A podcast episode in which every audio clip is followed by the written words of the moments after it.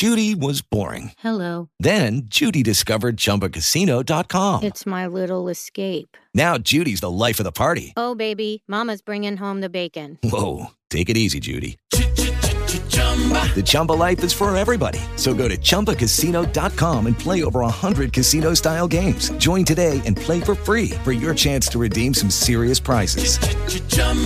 ChumbaCasino.com. No purchase necessary. Void where prohibited by law. 18 plus terms and conditions apply. See website for details. Lucky Land Casino asking people what's the weirdest place you've gotten lucky? Lucky? In line at the deli, I guess? Aha, in my dentist's office. More than once, actually. Do I have to say? Yes, you do. In the car before my kids' PTA meeting. Really? Yes. Excuse me, what's the weirdest place you've gotten lucky? I never win and tell. Well, there you have it. You can get lucky anywhere playing at LuckyLandSlots.com. Play for free right now. Are you feeling lucky? No purchase necessary. Void where prohibited by law. 18 plus. Terms and conditions apply. See website for details.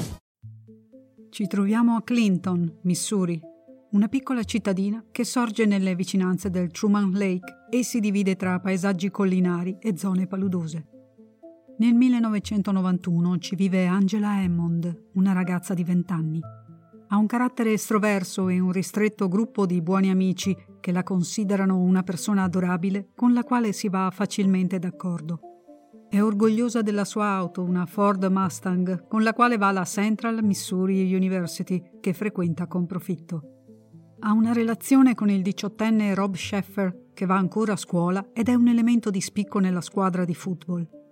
Nonostante la giovane età, Rob è un ragazzo con la testa sulle spalle che, alla notizia della gravidanza di Angela, promette di prendersi cura di lei e del bambino. Ha in progetto di entrare nell'esercito una volta finito il liceo e di sposarla. È tutto deciso ed entrambi sono entusiasti del futuro che li attende. Clinton è un posto tranquillo dove crearsi una famiglia e nessuno si aspetta che il dolce sogno sia destinato a trasformarsi in un incubo. Quando arriva giovedì 4 aprile 1991, Angela è incinta di quattro mesi ed è radiosa. Non vede l'ora di diventare mamma. Nel pomeriggio si mette al volante e passa a prendere l'amica Kyla e Rob. Sono stati invitati a un barbecue da alcuni conoscenti che abitano a 20 minuti circa da Clinton. I tre fanno ritorno in città verso le 9 di sera. Chiacchierano ancora per un'oretta e alle 10 Angela lascia Rob davanti alla casa dove vive con la madre e il fratello più piccolo. Il ragazzo deve rientrare presto perché la madre è al lavoro e lui deve prendere il posto della giovane babysitter che non può trattenersi oltre le 10. Rob dovrà badare al fratellino per un paio d'ore finché la madre tornerà a casa. Angela riparte con l'amica Kyla e le due ragazze si spostano in giro per la cittadina senza una meta precisa. Non ci sono molte occasioni di divertimento a Clinton, ma loro sono comunque felici di passare del tempo assieme. Angela ha intenzione di tornare da Rob non appena la madre di lui sarà rientrata. Alle 11 e un quarto, però, Angela sembra cambiare idea. Si sta facendo tardi, è stanca e pensa che sia meglio tornare a casa a dormire. Ha appena lasciato Kyla di fronte alla sua abitazione e tali devono essere i suoi pensieri. Perlomeno questa è la teoria ufficiale, perché da questo momento in poi le certezze si fanno via via più vaghe. Angela non ha un telefono fisso a casa sua, ma deve avvisare Rob che quella sera non si vedranno. Si deve servire di una cabina telefonica e sceglie quella situata in centro città, vicino a un negozio di alimentari chiamato Food Barn. Ferma l'auto nel parcheggio adiacente. Ci vorranno un paio di minuti, non di più, pensa. La telefonata comincia esattamente alle 23.23, come risulterà dai tabulati telefonici. Sarà Rob a riferirne il contenuto, quindi dobbiamo affidarci a lui per questa parte della storia. Dunque, secondo Rob, Angela afferma che è molto stanca, che vuole tornare a casa e che si vedranno il giorno dopo. Rob si accorge che nel tono di voce di Angela c'è adesso qualcosa di strano e le chiede cosa c'è che non va. Lei risponde che c'è uno strano pick-up di colore verde che sta ripetutamente facendo il giro dell'isolato. L'isolato comprende ovviamente una delle cabine telefoniche che Angela sta utilizzando. La ragazza aggiunge che non riesce a vedere bene il conducente, ma ha la netta sensazione che la stia osservando. Rob non è preoccupato, le spiegazioni per quel comportamento possono essere tante. Magari l'autista sta cercando un indirizzo o magari deve a sua volta telefonare e sta aspettando che Angela se ne vada. Lei gli fa presente che ci sono due cabine a disposizione. Perché mai dovrebbe voler telefonare proprio da quella che sta usando lei? Rob ribatte che forse l'altra è fuori uso e lo sconosciuto lo sa. Forse desidera semplicemente un po' di privacy e non gli va di avere gente intorno che potrebbe sentire quello che dice. Poi Angela gli comunica che il pick-up è entrato nel parcheggio e si è fermato proprio accanto alla sua Mustang. Continua dicendo che il conducente è sceso dal pick-up. Angela abbassa istintivamente la voce quando aggiunge che è entrato nella cabina accanto alla sua. Lo descrive come un tipo dall'aspetto trasandato, sporco, con i capelli lunghi, indossa una tuta e porta gli occhiali. Rob non può vedere Angela, ma gli risulta chiaro che lo sta tenendo d'occhio quando precisa che non ha usato il telefono, ma si è limitato a sollevare la cornetta e a metterla subito giù. Angela continua con quella specie telecronaca sui movimenti dello sconosciuto. L'uomo torna al pick-up, apre la portiera, si sporge all'interno della cabina di guida e, da quanto può vedere lei, adesso ha una torcia. La accende e la punta verso il pianale del furgoncino come in cerca di qualcosa. La situazione è sempre più inquietante, pensa Rob, ma ancora cerca di trovare delle spiegazioni logiche. Probabilmente il telefono che ha scelto non funziona e adesso deve aspettare che Angela chiuda la chiamata. Il pick-up forse ha qualche problema e lui sta cercando di capire di che si tratta, o più semplicemente ha perso un oggetto che era convinto di avere messo nella cabina e immagina essere invece finito nel pianale. Rob consiglia ad Angela di chiedergli se abbia per caso bisogno del telefono. Lei pone la domanda e Rob può sentire una voce maschile a una certa distanza che risponde di no. Angela sembra parzialmente rassicurata dalla breve interazione avuta con lo sconosciuto. Lei e Rob parlano ancora per qualche momento prima che all'orecchio del ragazzo giunga un urlo lacerante. Angela grida e Rob sente uno schianto assordante quando la cornetta batte violentemente contro la parete della cabina. Sente la stessa voce maschile di prima che dice Comunque non avevo bisogno di usare il telefono. Poi la comunicazione viene interrotta. Rob rimane paralizzato dallo shock per qualche secondo, poi balza in piedi, esce di casa e corre alla macchina. Spinge l'acceleratore fino in fondo con l'intenzione di arrivare il prima possibile al negozio Food Barn e alle due cabine telefoniche. Abbassa il finestrino perché si sente soffocare. L'angoscia improvvisa ha provocato scariche di adrenalina che hanno fatto alzare la sua temperatura corporea. Mentre sta per raggiungere la cabina, vede un pick-up verde che arriva dalla direzione opposta. Sente distintamente gridare il suo nome e la voce femminile arriva proprio da quel veicolo. In un attimo il furgoncino è alle sue spalle. Rob fa una brusca frenata, esegue una veloce inversione a U e si mette all'inseguimento. Il pick-up sta uscendo dal centro di Clinton, diretto verso la periferia. Rob sta quasi per raggiungerlo, ma la sua auto sceglie quel momento per lasciarlo a piedi. L'albero di trasmissione cede di colpo. Rob fatica a controllare la macchina, ma alla fine riesce a portarla sul ciglio della strada, dove rimane fermo a guardare impotente i fanali posteriori del pick-up che si allontanano nella notte. Disperato si sbraccia ogni qualvolta passa un veicolo, finché una donna si ferma per chiedergli cos'è successo. Rob le spiega la situazione e la supplica di inseguire il pick-up, ma la soccorritrice non se la sente. Pensa che sia troppo pericoloso agire da soli in casi simili. Preferisce portarlo alla stazione di polizia ed è ciò che fa. Alcuni agenti si recano subito al food barn, ma tutto ciò che trovano è l'auto di Angela e la cornetta di uno dei due telefoni che, staccata dalla base, giace sul pavimento della cabina. Tutto sta a indicare che Angela è stata rapita dall'uomo che guidava il pick-up verde. Di lì a poco viene coinvolta anche l'FBI. Sia la polizia che gli agenti dell'FBI si concentrano su Rob e sulla sua versione dei fatti che risulta un po' sospetta alle loro orecchie. Ciò che li lascia perplessi è che la sua auto lo abbia piantato in asso giusto mentre stava inseguendo il furgone. Che coincidenza. Rob viene interrogato più volte ma non cambia mai versione e non si contraddice mai. Appare genuinamente sconvolto da quanto accaduto. Il senso di colpa per non essere riuscito a salvare Angela e il bambino che portava in grembo lo fa ripetutamente scoppiare in lacrime. La sua auto viene esaminata e si accerta che l'albero di trasmissione era già al limite. È bastata la brusca manovra di un'inversione a U eseguita a tutta velocità a darle il colpo di grazia. Si chiede l'aiuto dei cittadini per quanto riguarda eventuali avvistamenti del pick-up verde. Due testimoni si fanno avanti affermando di averne visto uno girare per le strade di Clinton nei giorni precedenti il rapimento.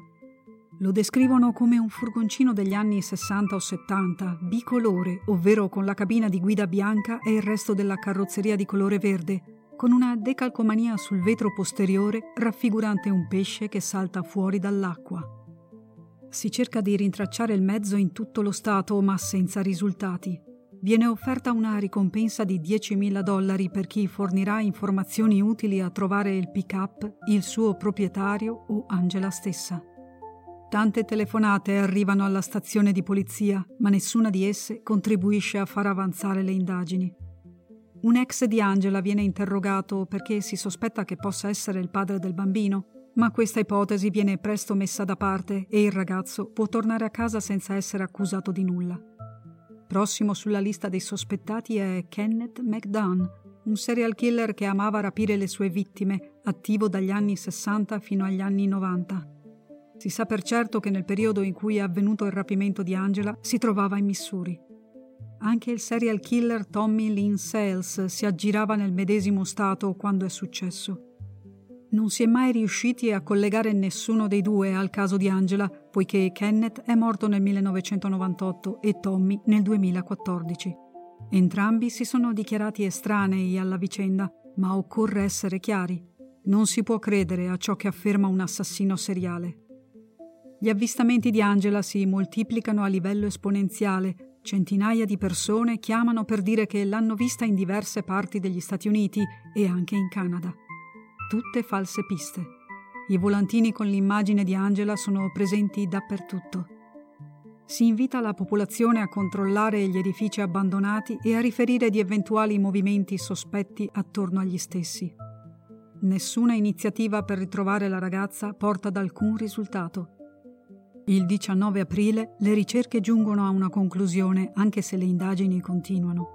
Si sospetta che Angela sia entrata a far parte della lista di ragazze rapite in circostanze simili nel Missouri prima del 4 aprile.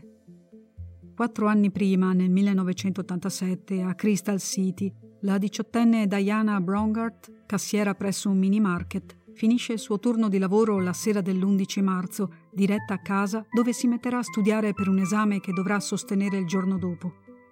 Non arriva nemmeno alla sua macchina, scompare nel nulla. Cominciano le ricerche. L'auto è ancora nel piccolo parcheggio del negozio e nella sua abitazione non ci sono segni di un suo rientro.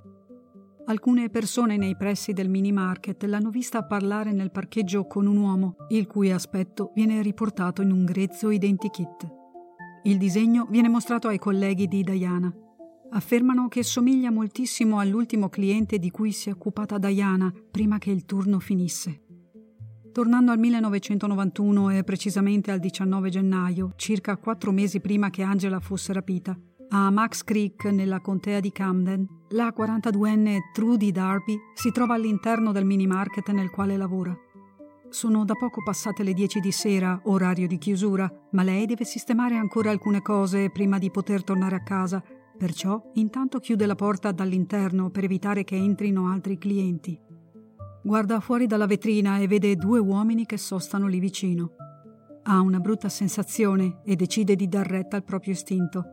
Chiama il figlio maggiore, gli spiega che non si sente al sicuro e gli chiede di venire al negozio per rimanere con lei fino a che avrà riordinato il locale e soprattutto per scortarla alla macchina. Il ragazzo salta in auto e nel giro di pochi minuti è arrivato. I due uomini non ci sono, ma la porta del negozio è aperta. Trudy non c'è e il registratore di cassa è vuoto. La polizia viene allertata e le ricerche cominciano.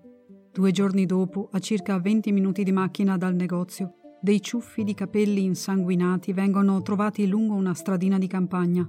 Si parte da lì per cercare ancora e sulle sponde di un fiume che scorre poco distante, ecco il corpo nudo e senza vita di Trudy. Le hanno sparato due volte alla nuca. Un mese dopo, il 27 febbraio 1991, nella cittadina di Nevada, sempre in Missouri, Sharon Ann Kelly, che lavora nel mini market di una stazione di servizio, guarda l'orologio, vede che sono passate le 10 e si appresta a rassettare il locale per la chiusura serale. Non tornerà mai a casa. Quando al mattino arriva una collega, trova la sua macchina ancora parcheggiata fuori dal negozio, ma di lei non c'è traccia.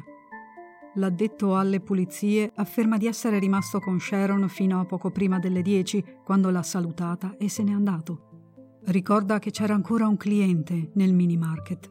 Due testimoni che passavano da quelle parti dicono di aver sentito delle urla. Sharon non verrà mai più ritrovata. È doveroso citare anche un caso di cui ho parlato in passato su questo canale, ovvero quelle delle così chiamate tre di Springfield, svanite nel nulla in circostanze a dir poco misteriose il 7 giugno 1992, oltre un anno dopo il rapimento di Angela. Springfield, come le altre località finora citate, non è lontano da Clinton, il luogo dove ha avuto inizio il caso di oggi. C'è la stessa mano dietro a tutti questi crimini.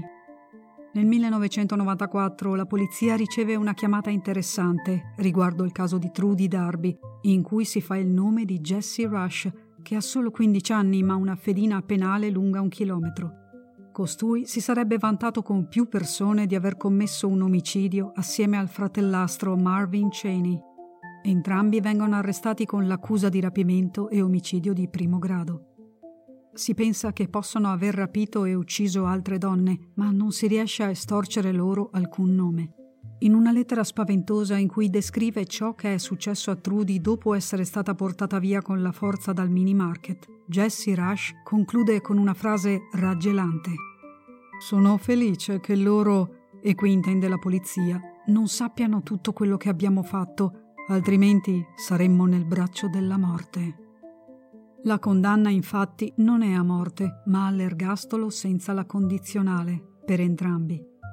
Nonostante vi sia una notevole somiglianza tra Jesse e l'identikit del caso di Diana, non ci sono prove che lui o il fratellastro siano coinvolti nella sua scomparsa. Resta la forte convinzione del contrario. Ciliegina sulla torta nel 2012 la Corte Suprema stabilisce che infliggere una condanna all'ergastolo senza la condizionale a individui di età inferiore a 17 anni è incostituzionale. Jesse quando è stato processato aveva 15 anni. Quindi Jesse è stato rilasciato nel 2022 e adesso si trova chissà dove negli Stati Uniti. Torniamo al caso principale, quello di Angela Hammond. Diamo un'occhiata più da vicino al suo ragazzo, Rob. In tanti si chiedono come mai non abbia chiamato subito la polizia quando ha sentito Angela urlare al telefono. Nessuno di noi può sapere come potrebbe reagire in una determinata situazione. Può essere che fosse tanto sconvolto da perdere in lucidità mentale. Ha fatto la prima cosa che gli è venuta in mente, cercare di arrivare il prima possibile alle cabine telefoniche. C'è chi trova strano che abbia incrociato il pick-up che viaggiava nella direzione opposta nel momento esatto in cui si avvicinava ai telefoni pubblici. C'è chi non sa spiegarsi come abbia fatto a non allarmarsi mentre la sua ragazza gli raccontava di uno strano tipo che le girava intorno con fare sospetto e non le abbia invece ordinato di scappare a tutta velocità. La seguente ipotesi è stata proposta da chi non vede affatto di buon occhio Rob ed è convinto che avesse cambiato idea circa il matrimonio e il diventare padre.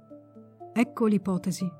Angie lo ha sicuramente chiamato, ci sono i tabulati, su questo non ci piove, ma devono aver avuto una discussione di qualche tipo, motivo per il quale lui l'ha raggiunta e forse l'ha fatta salire in auto per portarla verso il lago, luogo dove l'ha uccisa e fatta sparire tra le acque, zavorrata con sassi e quant'altro. Mentre torna a casa, l'auto si rompe. Deve inventarsi qualcosa. Quando sarà palese che Angela è scomparsa, dovrà giustificare come mai si trovava per strada quella notte. Ed ecco che mette in scena il pick-up verde con lo sconosciuto trasandato che, solo a descriverlo, sembra già un criminale. Che ne penso di questa ipotesi? Diciamo che sta in piedi. Un ragazzo di 18 anni potrebbe benissimo essersi fatto prendere dal panico all'idea di ritrovarsi con una moglie e un pargolo ancor prima di aver messo fuori il piede dal liceo. Oppure lui è innocente e i responsabili sono Jesse Rush e il fratellastro. Occorre considerare tutte le ipotesi, penso che siate d'accordo anche voi. Ma non abbiamo ancora finito perché c'è una sorpresa. Nel 2021, trentesimo triste anniversario del rapimento di Angela, il Dipartimento di Clinton rende pubblica una missiva composta utilizzando lettere di giornale ritagliate. L'ha ricevuta un informatore confidenziale che collaborava con il Dipartimento di Clinton nel 1991 per fermare un giro di sostanze illegali. La lettera è arrivata presso la sua abitazione il 4 aprile di quell'anno. È lo stesso giorno in cui Angela è stata rapita. Solo nel 2021 la polizia ha deciso di renderla pubblica.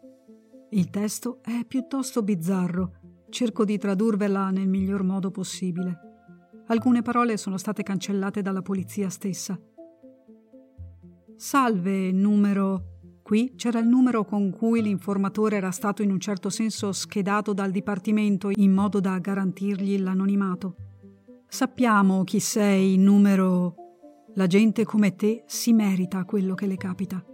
Sappiamo dove si trova tua figlia Rossiccia e qui Foxy può essere inteso sia come una persona dai capelli rossi come Angela, sia come volgare. Io propendo per il primo significato. Il testo continua. Lei ci vedrà presto.